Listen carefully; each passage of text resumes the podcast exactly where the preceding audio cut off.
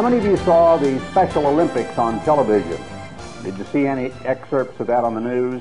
I watched a couple of interviews and uh, one family that had a Down syndrome child and really brought tears to your eyes because you saw little excerpts of all of these handicapped kids and youngsters of all ages, some of them in wheelchairs, doing a simple thing like throwing a ball for a certain number of feet or whatever. And some of the most rudimentary sports.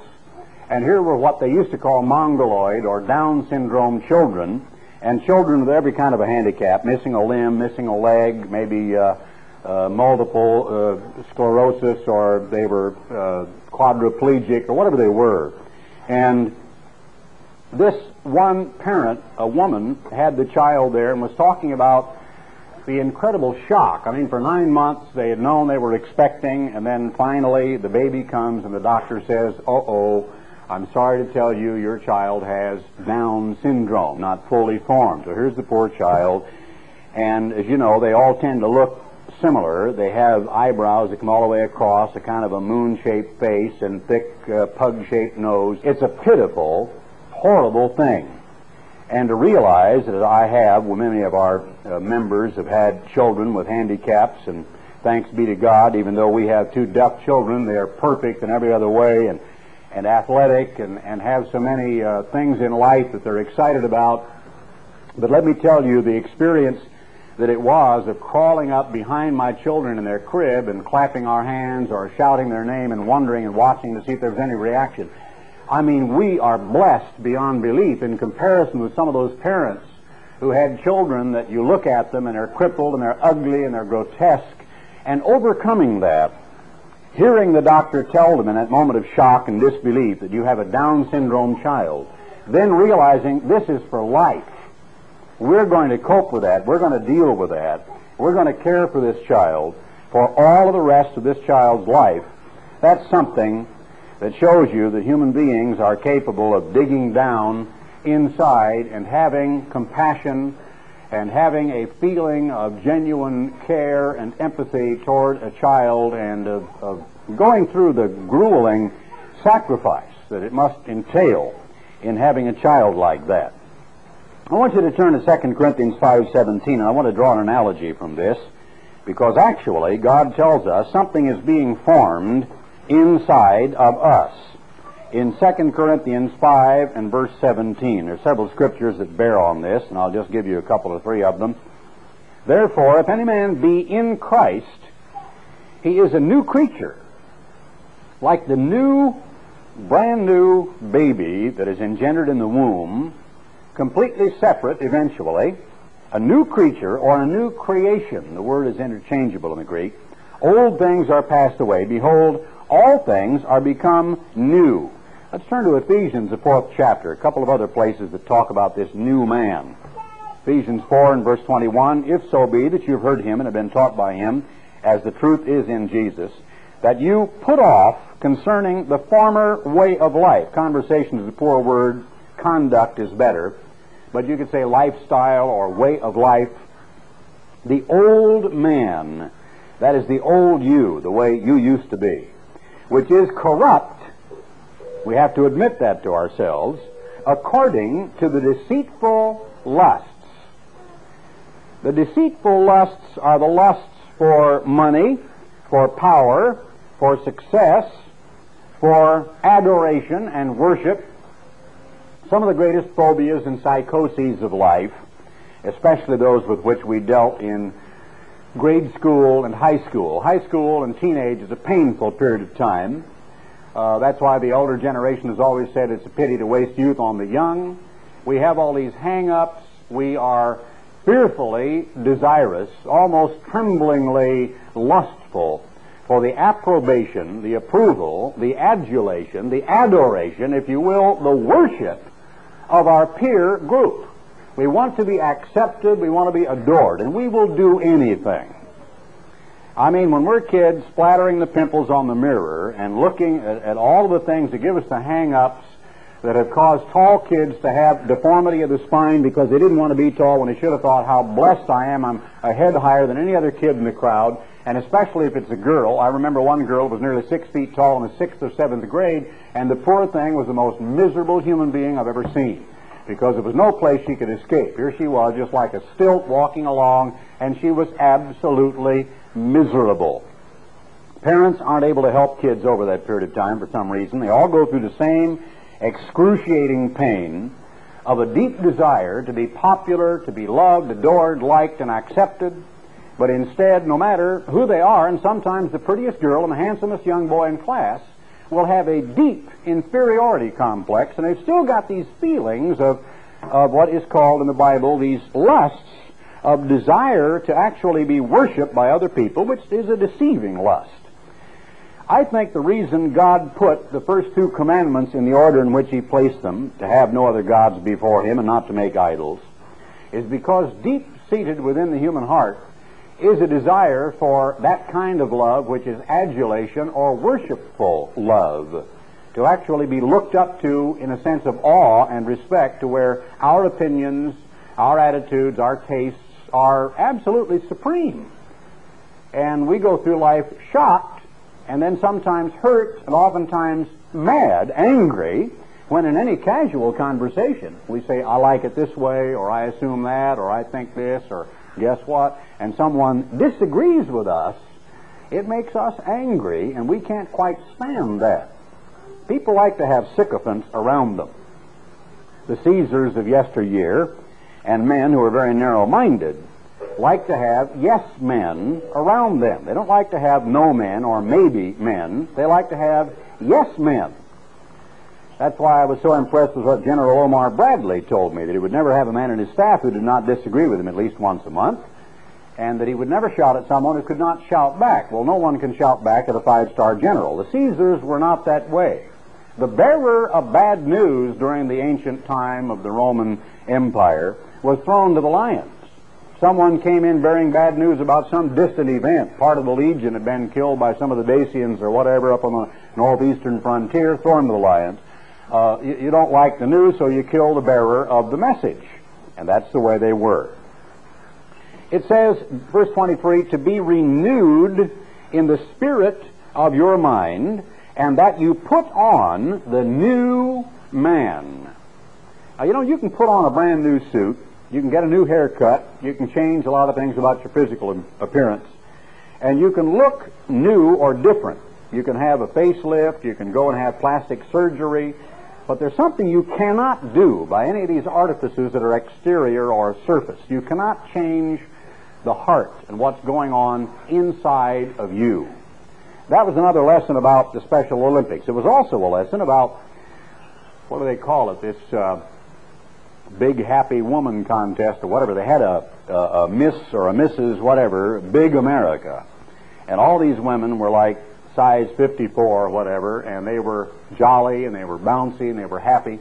And they didn't think of themselves as fat. They had a beauty contest, talent contest, and everything, and it showed the winner on national television. And they're big women. I mean, let's face it, they're big boned. They were born from big parents, apparently. You look at cattle, and they're little Shetland horses, and they're great big Percherons and, uh, and uh, draft horses and so on, Clydesdales, and human beings are the same. And some people, frankly, can't help it.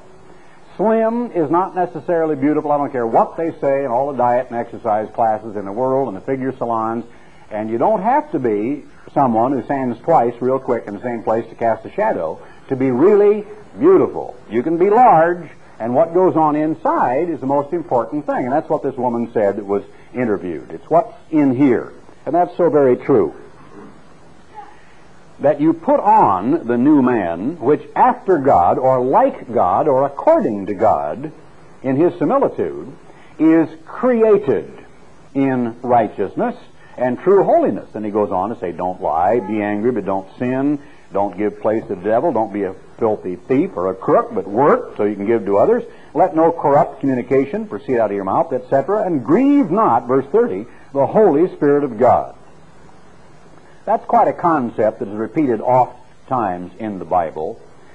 I have said, and it's not just a cliche of mine, I've read it somewhere 20, 30 years ago, that you are what you eat. Now, you can go, and I do every couple of years at least, to have a complete physical checkup for my pilot's license, and they analyze your blood. And I was talking to my brother-in-law out in California uh, night before last. and He was elated because he'd completely changed his lifestyle and he was eating differently and he decided just not even, he was never had any kind of a drinking problem, but he would drink like a lot of us do now and then or on the weekends or a cocktail with dinner, glass of wine or whatever. He decided to just get completely off alcohol. He's up in his 60s. Well, he was elated because the doctor had given him a blood test and his, uh, what is it, cholesterol, the fat content, was down to zilch and his heart was in good shape and he'd lost some weight. He was feeling good. He was playing better golf and he was just really uh, feeling so good on the very day that the doctor told him the kind of shape he was in, after analyzing his blood, he went out and walked up and down a steep hill at Avila Bay that I know of out there at Morro Bay, uh, beautiful golf course, carrying his clubs and played 27 holes, and he's up in his 60s. So he's in real good shape. Well, you know, you would be amazed at the rapidity with which your bloodstream, under incredible pressure, you have blood pressure and it is under a tremendous amount of pressure. And if you ever sever an artery, you will see what that is because the blood will absolutely just spurt out of an artery. In about as much time as I could click my hand three times, your blood will completely circulate from your heart to the extremities of your body. Just boom, and I mean it is just purling through your body. It is amazing how quickly when you ingest a poison or something that is wrong for you, or let's say you have an empty stomach. Uh, maybe some of you in this building smoke. That's not my business. That's your business, and it's your problem. Uh, it's not my problem. Thanks be to God. I whipped my problem in 1953, and my lungs are probably as pink as a baby's anymore, and that's a great blessing to have them that way. But I remember what it was like when I would pile out of my bunk aboard the aircraft carrier in the Navy and reach for my shirt, which I always tied right there on my bunk, and the package of cigarettes was in it. And I was in the middle bunk of a tier of four, and before my feet hit the cold steel deck, I had a cigarette in my mouth and going. Well, literally, if you've never smoked, in about two heartbeats of that first ingestion of a complete lungful of smoke, you literally feel it to your fingertips. They tingle and become dull and kind of numbed, and it's a, it's a euphoric feeling that you get because your whole bloodstream is utterly polluted. And you're taking smoke with its tars and nicotine and putting it in the little tiny microscopic globules, like billions of them, the air sac that is your lungs, like a big butterfly shaped pair of water wings inside your chest. And instantly, because of the millions of little red blood cells that are ganging up there and the little blood corpuscles that are lining up in the tiny capillary system in your lungs, it carries it into the rest of your body. You are what you eat. There are four ways, I won't go into a lot of grotesque or scatological references here either, by which things get into your bloodstream. That is ingestion, eating or breathing, injection, shots, etc., insertion or absorption. Now, ingestion is the main way by which you put things in your bloodstream. You do that through your mouth. And you know, when there's one lady out where we live, the poor thing, if she were to fall down, I don't think she could ever stand up again unless somebody just rolled her in an upright position. You look at her and you say, that's terrible that those parents force-fed that kid like that, and that somebody came up with a giant potato masher mallet and put the poor thing on her back and just stuffed all those potatoes and and all that cream pie and all that junk into her mouth because you know she couldn't have done it consciously you feel sorry for people like that, and it is a problem, and many people literally have a problem like that, which is a physical, dietary, as well as even a glandular problem. Breathing is the other way we ingest. I lived in Los Angeles. I saw the news the other day. They are wondering about shutting down. They probably have some lawsuits. They're going to have to shut down some of the major industries in Los Angeles for the Olympics. They've now recently had 12 straight days of stage one smog alert they had pictures of the Los Angeles landscape, and I remembered how rotten it was. I would come sailing in there in a falcon. You would see the tips of the mountains poking through, absolutely flat, milky white. And the impression was that's the ocean. And this is the coastline, and here is the sea, just flat. And what it was was photochemical smog coming up from the millions of automobiles and the millions, you know, of people and the factories and all the rest of it then the, the sun burning the chemicals, causing a change in chemical compound called photochemical reaction, and then the temperature inversion level of the cool sea air that is trapped, gradually heated with the supercooled air above and so on, just forms in a very flat, level layer and traps it all in that valley, which is pretty much ringed by mountains. The sea breeze slowly coming toward the warmth of the land keeps it trapped against the mountains, and there it is. And I would call down to Burbank. I would say, is anybody alive down there? And the guy would kind of laugh. And you get down, and literally it would say, uh, Los Angeles weather, clear, visibility one and one half. Now that's ridiculous, you know, clear. There are no clouds, it's not raining, there is no fog, it's clear, bright sunshine, not a cloud in the sky, visibility one and one half. Or you might say visibility three quarters, smog, you know, that's the weather report. So you find yourself shooting a complete full instrument landing service ILS approach on a clear day into Los Angeles. They have conducted tests that show you that people who are non-smokers who live in Los Angeles are the same as a one pack a day smoker. The equivalent of breathing that stuff, of what it's doing to your lungs, is debilitating beyond belief. How thankful I am to be out of it. Injection, sometimes in hospitals, of course, or doctors or whatever, or even dentists, by putting Novocaine or other things into you, will inject something into your body. We get shots, we get vaccinations, people go, their kids get vaccinations, and so on. Not all of that is is all bad. I remember one time landing in Manila, and there was a cholera epidemic, and they would not let me leave the airport. I was stuck. I wasn't going anywhere. I wasn't going to my hotel, and I wasn't coming back to the United States, and I wasn't going on to Japan. I was going into that little room with those health, health officials, and they were going to inoculate me against cholera. I didn't have anything to say about it at all. Of course, I prayed and hoped that I would not be polluted and die, and I feared a little bit because I'd had my bloodstream fairly well cleansed after all the shots that I was given in the Navy in 1948. But you know, sometimes they will put those things into you, and it becomes a part of your body. Now, right now, inside my body are chemical little elements or agents or antibodies, I guess living organisms like a virus or an antivirus or whatever, that have been built up, and they have all sorts of labels. Some of them know to attack a polio virus that would get into my body or a smallpox virus. Cholera, I think they have to renew. They tend to die out. But there are certain of these things they can inject into your bloodstream that can actually form antibodies that can attack germs and kill them so that you do not get a disease. Insertion, like snuff, and I won't go into that, nose, ears, eyes, and etc. Absorption, you may have known that some farmers have made a mistake in mixing something like chlordane or dieldrin or endrin or lindrane or lindane rather, or some of the chlorinated hydrocarbons, and even one drop of the stuff that they might spray on a cotton crop that has to be mixed one part per so many millions on your skin can kill you in moments. You might not realize the extent to which the skin absorbs and then takes into the bloodstream certain poisons or impurities but it can. Your skin and your pores, when you perspire, is another method of giving off poisons. When you breathe out, you give off poisons.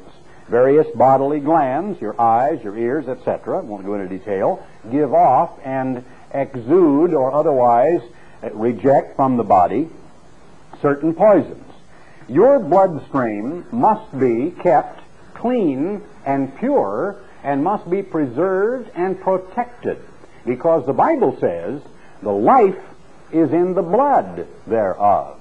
Your bloodstream is the most important method by which your physical health is preserved, probably bar none. And of course, your lungs and all these things I'm talking about play their part in that.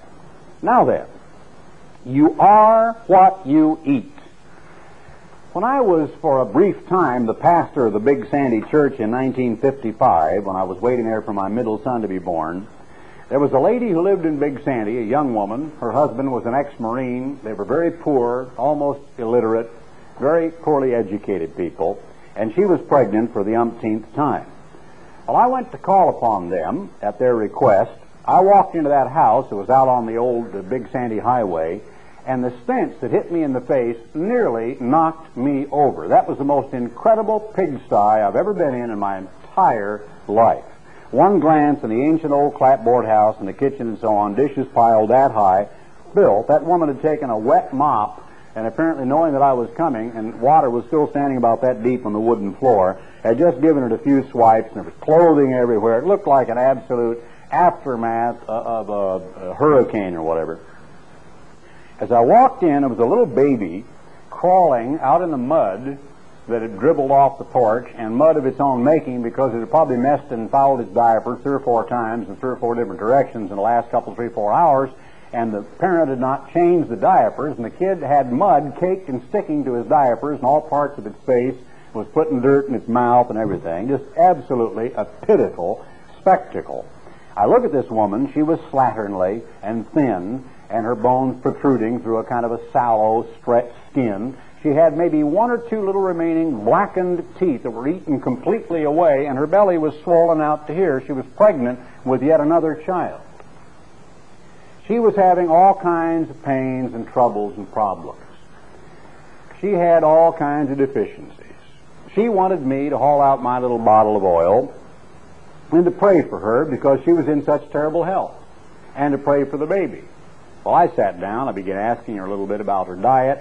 Oh, no, she never drank milk. She couldn't stand the stuff.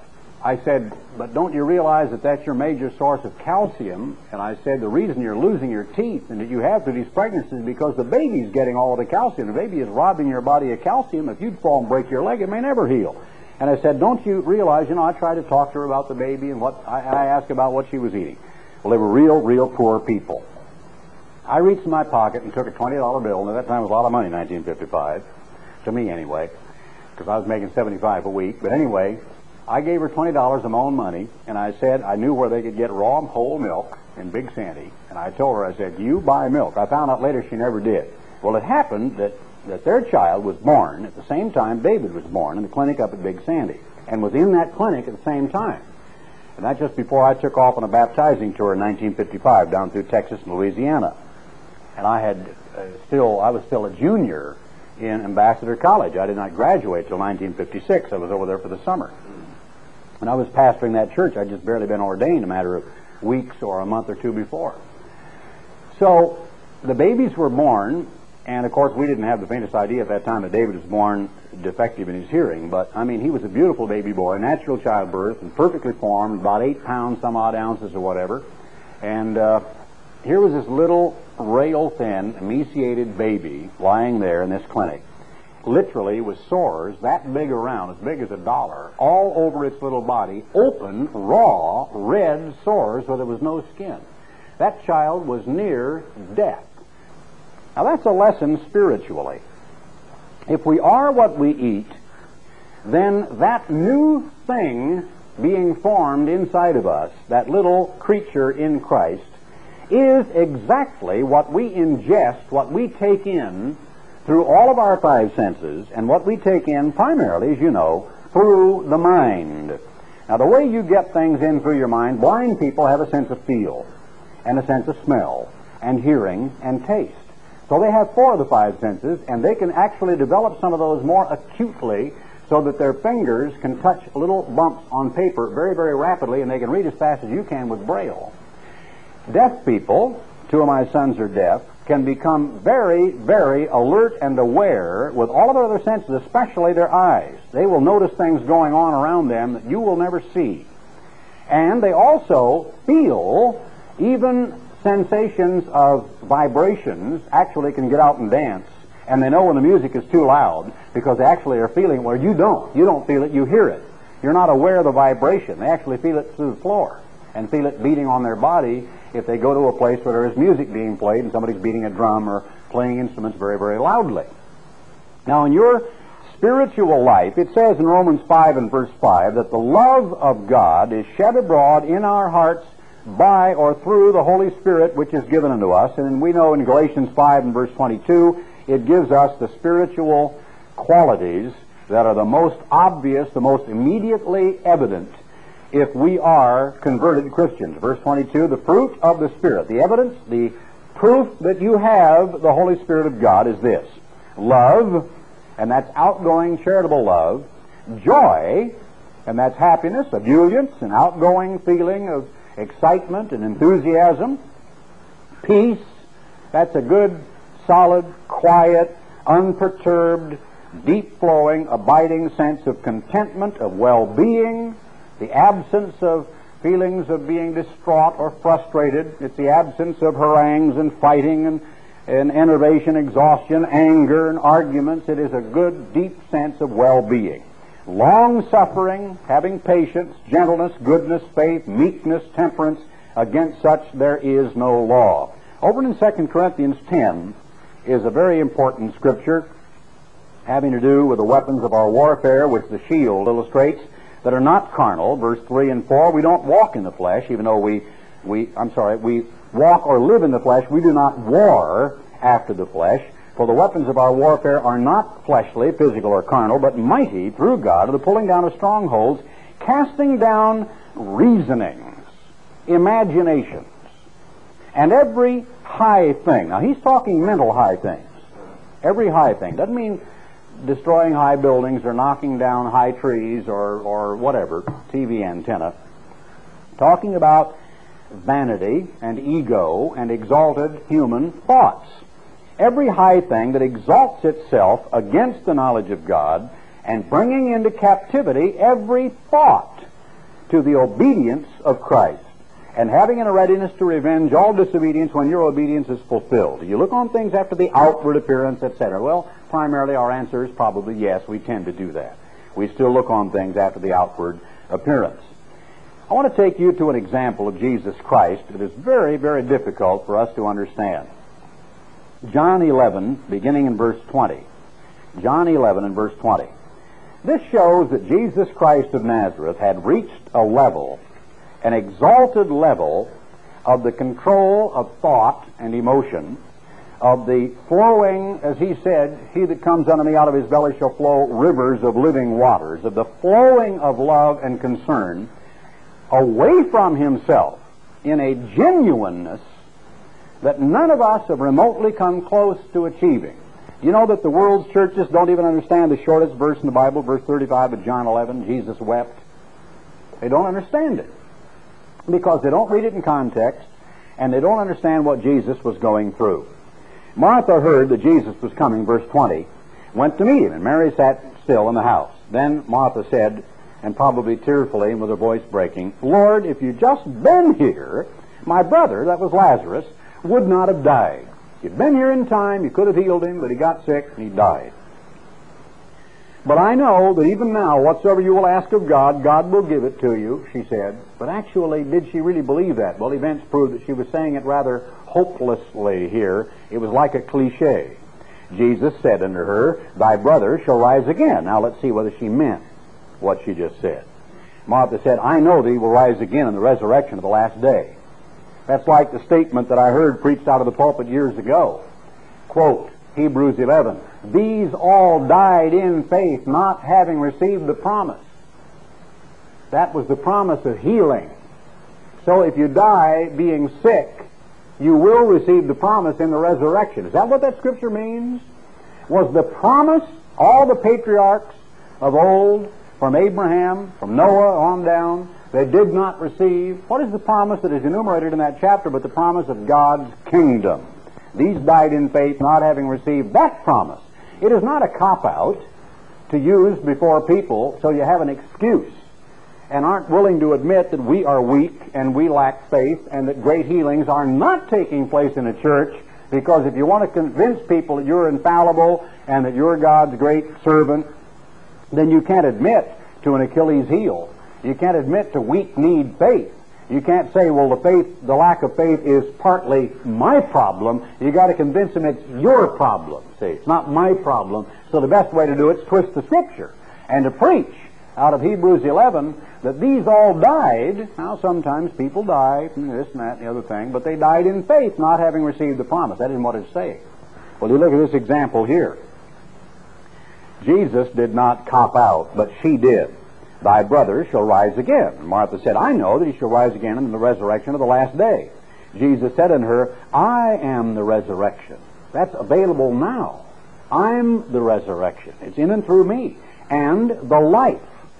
He that believes in me, though he were dead, yet shall he live. And whosoever lives and believes in me shall never die. That means permanently. Shall never die. Do you believe this? Now, here are some of his dearest friends, some of the closest people with whom he continually uh, was in contact during his ministry. The two Marys, Mary and Martha, too. She said, Yea, Lord, I believe that you are the Christ, the Son of God, which should come into the world. So you see, she kind of dodged it. Yes, I believe you're the Christ, you're the Son of God, but he was asking here, do you believe that I'm able to resurrect him now? That he's as good as alive right now, this minute? And when she had so sh- said, she went her way and called Mary, her sister, secretly, saying, The Master is come and calls for you. As soon as she, Mary, heard that, she arose quickly and came unto him. Now Jesus was not yet come into the town, but was in the place where Martha met him, some distance away. The Jews then, which were with her in the house and comforted her, when they saw Mary, that she rose up hastily and went out, followed her, saying, She goes to the grave to weep there. Now you see, the funerals during that day, they actually hired professional weepers. And they would have people come to the tomb and they would beat their chest and they would tear their hair and they would tear their garments and they would wail. And they would have flutes and they would have instruments that sounded like a keening sound and they would uh, have a terrible dirge going on as if, you know, just squeezing the last bit of hopelessness and tear out of everyone. She goes to the grave to weep there. Then when Mary was come where Jesus was and saw him, she fell down at his feet, saying unto him, Lord, if you had just been here, my brother would not have died. When Jesus therefore saw her weeping, and the Jews also weeping which came with her, he groaned in the spirit and was troubled. And they said, and said, Where have you laid him? Jesus said. And they said unto him, Lord, come and see. Jesus wept. Now, why did he weep? Put yourself in his place. I will cry because other people are crying, right? Now, when I see that, if I'm around people and four, or five, or six of them are weeping, and I'm number seven, I probably would say, well, why not join the crowd? I mean, for pity's sake, everybody's heartbroken, everybody's crying, so I will cry. I don't do it consciously, but I mean, the emotion is there, and you simply feel like crying.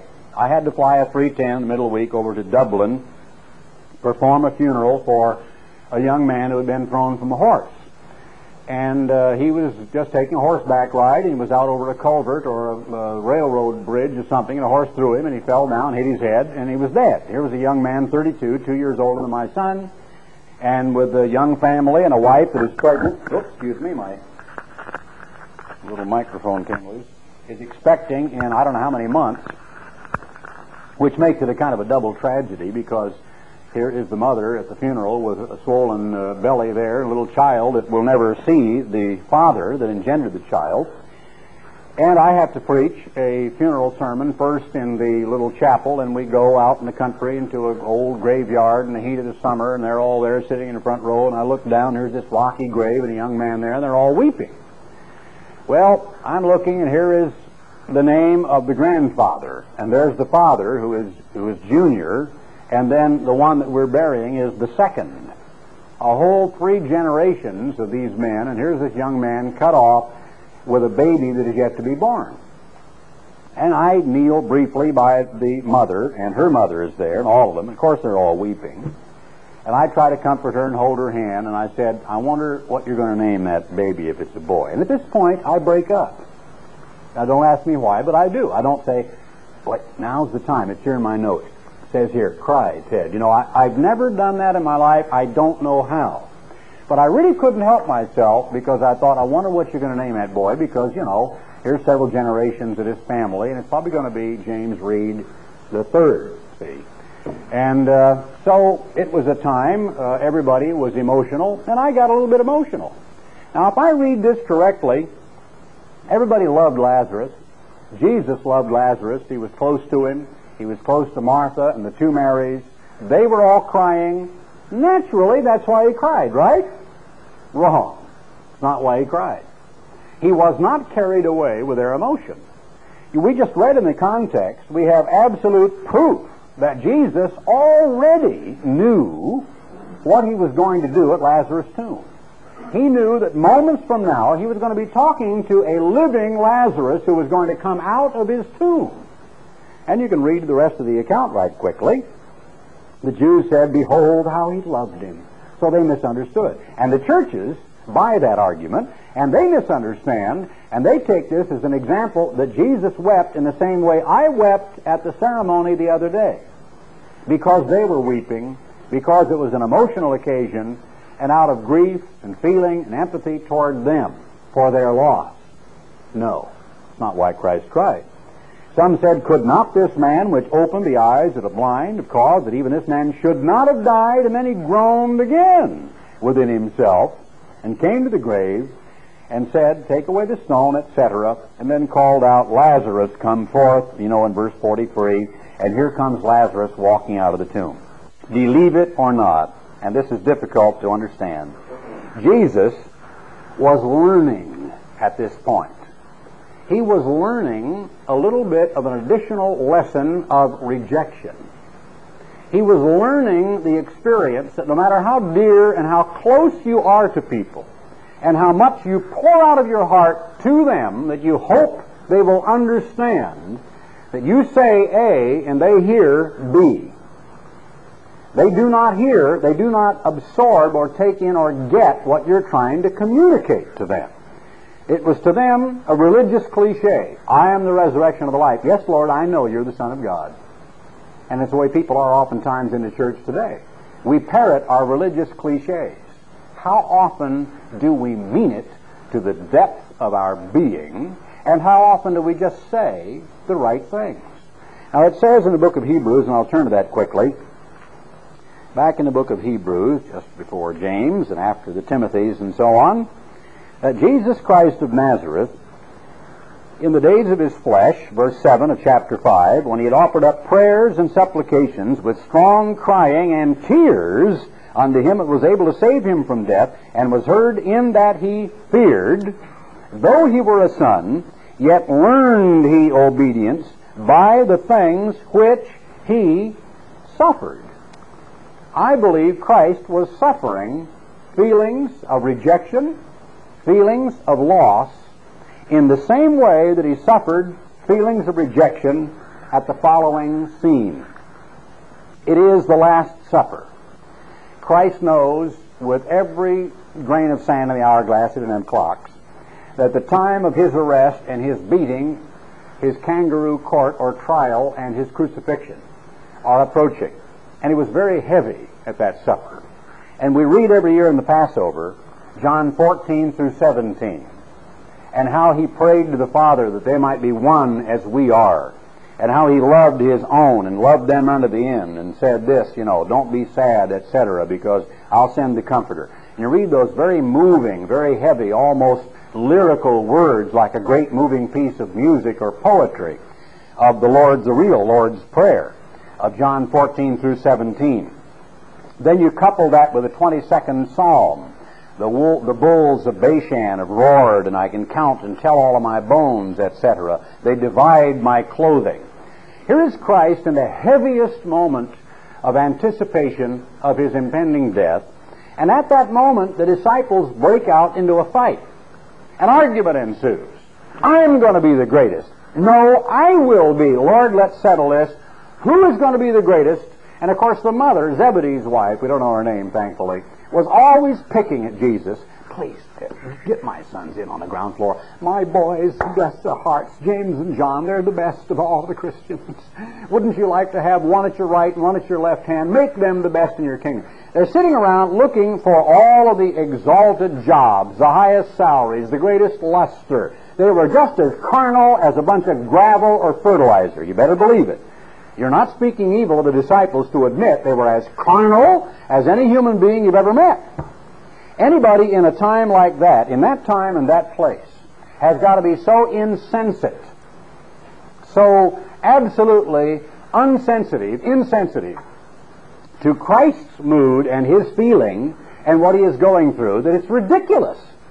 Have you ever seen people like that in a dinner conversation or people with their friends and so on?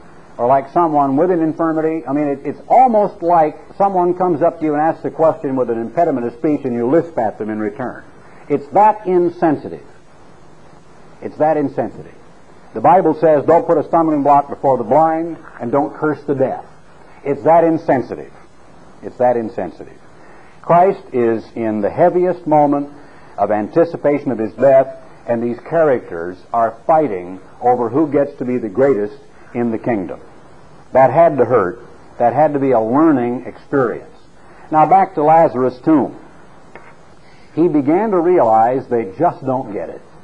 They don't really understand who I am to the depths of their being. They don't know that I have but to call upon my Father and Lazarus is going to walk out of the tomb. Now we get to a level of understanding that is so far beyond us that we cannot attain to it. As to how Christ could have, through the power of God's Holy Spirit, his outgoing love and concern toward his fellow man, toward the human beings with whom he was dealing, so thoroughly developed that he wanted their comprehension and their understanding more than practically any other goal in life. And when he saw that somehow even he had failed to communicate that to them, that they couldn't get it, they couldn't understand it, he groaned within himself, he sighed within himself, he wept because of their lack of faith, because of their lack of understanding, because of their human feelings that death is the all encompassing enemy. It is the final closing of the giant 2,000 ton door. When death has occurred, all hope is lost. It's over. That's the end of it. It's a fait accompli. Now let's go on from there. There's one thing we know Lazarus is dead, and he's going to stay that way. But Jesus wept because of their lack of understanding of God, of God's power, and of Christ's power, their lack of faith. That is the most incredible example of outgoing concern. He wasn't hurt because of his lack of luster. He wasn't hurt because they hurt his feelings. He was hurt because they were deficient. He was hurt because they were incomplete, because they were faithless, because they didn't understand. The most difficult scripture to, I'm going to call these the impossible attributes. You've heard of the Beatitudes. Let's turn to 1 Corinthians 13 in conclusion here. This is the impossible attributes. Now, I said we are what we eat physically, and we are what we think, what we ingest, or what is inserted or injected, or what we absorb into ourselves mentally and spiritually. And what is being formed in us is either going to be grotesque and is going to be like a deformed thing which will never get into God's kingdom, but will be aborted or rejected or will be like a stillbirth because God will not have any new creature in Christ born into his family and his kingdom that is not absolutely perfect. There will be no such thing as a spiritual birth defect. We will all be glorious and perfect, or we will not be there. I was just pondering this thought a while ago, and I was thinking to what extent, I know what triggered it, some long buried thought in my mind, some sense of deja vu, something that had happened 20, 30 years ago was resurrected by some other thought. And I didn't even know that thought was there. I, I thought, you know, it's amazing the capacity of the human mind to file away, I guess, billions of, of various little thoughts and, and so on. And many areas of our past, our youth, whatever, are long buried and completely dead. And it's exactly like a computer where you've got maybe hundreds of these tapes or discs or whatever, and you got them all filed on a shelf. As long as you don't stick them in a computer and turn it on and and, and punch it up, they're never going to be there, but they're filed away. They're kind of dead, but there they are, the so-called software. And I got to thinking, when it is time for me to be judged now, of course we're being judged every day, but I mean at the time of Christ's second coming, is it still going to be possible for that ugly thought to be brought to my mind?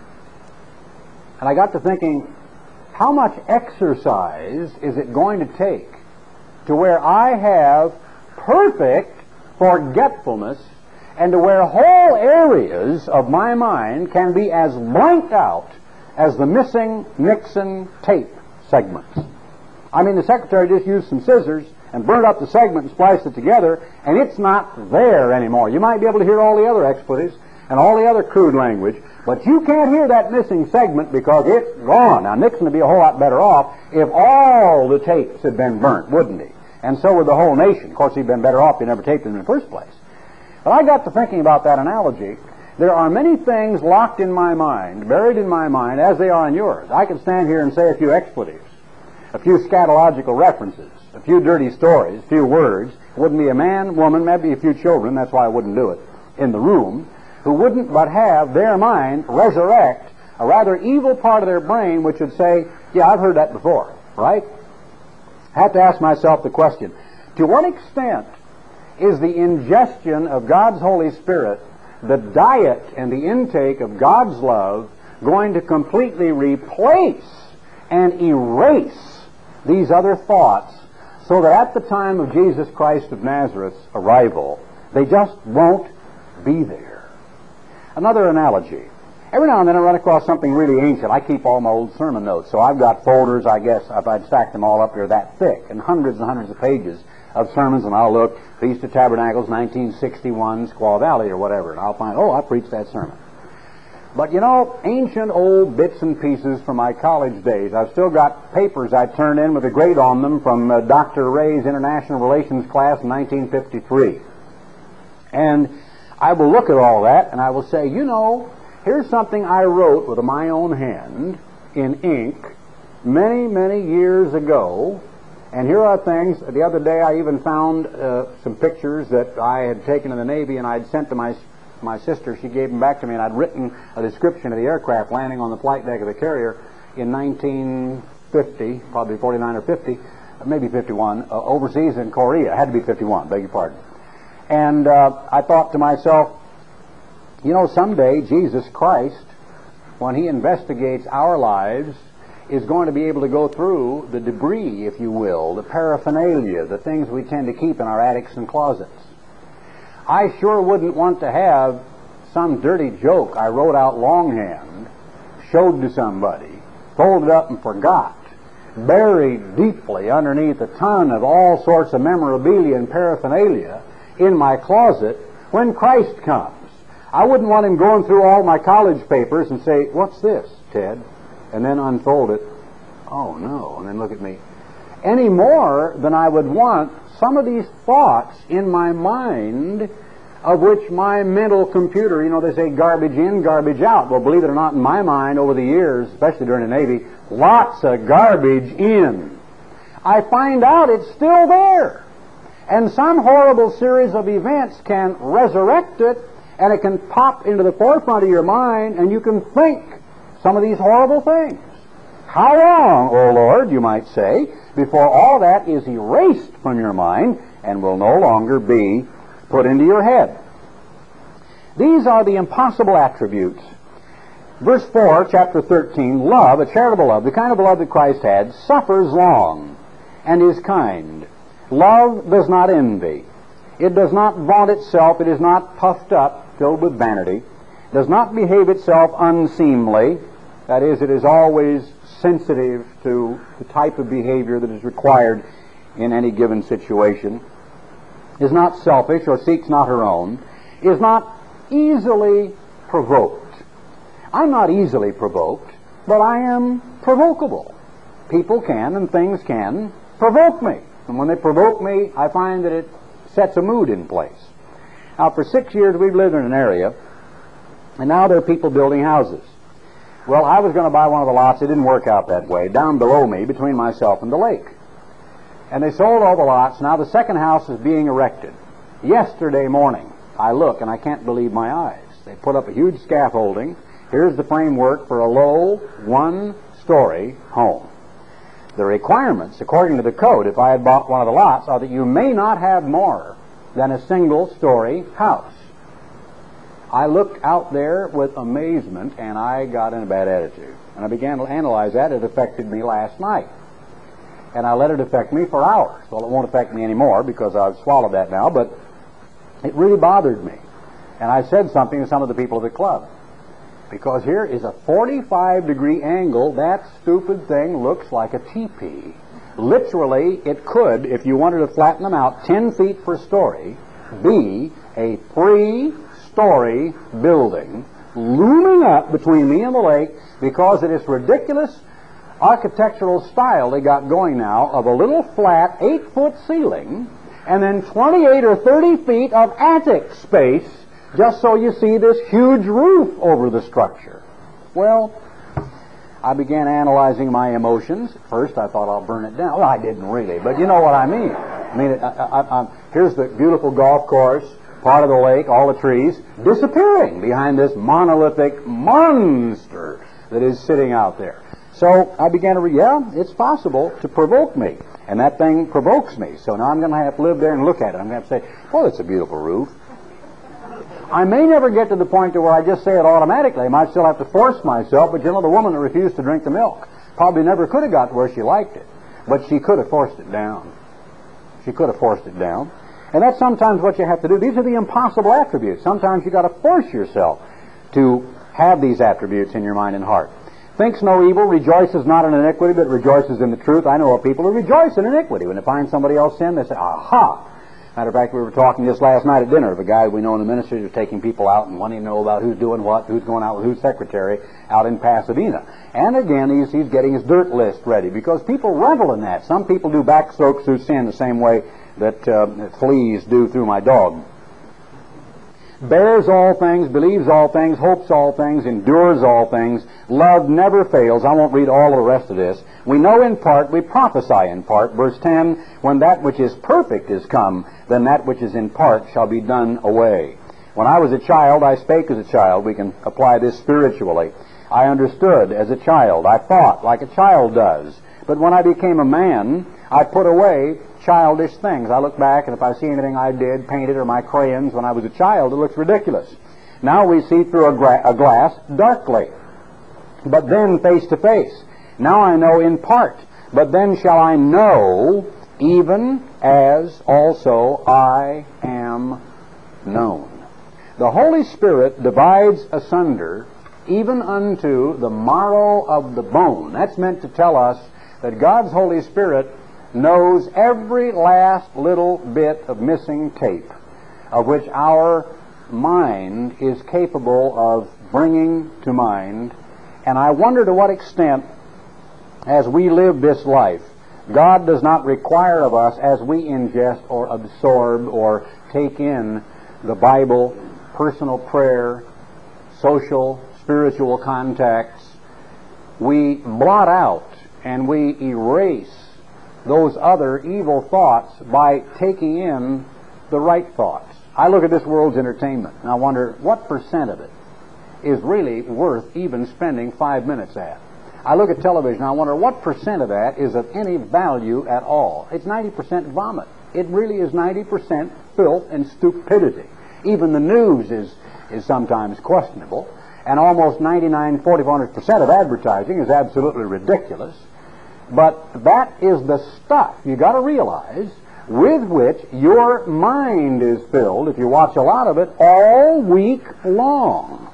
Now, on the job, if you're around people who curse and on and on, I mean, what you hear, if you hear God's name taken in vain more often than you do in sincerity, guess what is being put into your mind? I remember slipping up one time as a college professor and saying a dirty word out of the pulpit, I mean, the podium before a class. I got a little exercised about some particular problem, and a word slipped out of my mind. I thought, where did that come from? Well, it came out of four years in the Navy of saying it automatically. And for some reason, after all those years, it just went, oh, I'll tell you something. You get back in the habit of using a lot of those words pretty soon, it's going to come out of your mouth at the least expected moment when you don't want it to. You're going to reveal, hey, he probably talks that way all the time. So think about that. You are what you eat physically, and we are, spiritually, the little creation that is being formed and shaped inside of us, what we ingest and what we take in spiritually.